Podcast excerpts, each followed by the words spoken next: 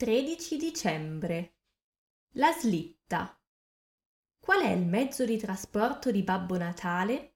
La slitta, ovviamente. La slitta è magica e può volare. Sulla sua slitta volante Babbo Natale fa il giro del mondo e porta i regali a tutti i bambini. Sport e attività invernali. Sciare, fare snowboard, pattinare, giocare a hockey su ghiaccio, andare sullo slittino, fare una battaglia di palle di neve.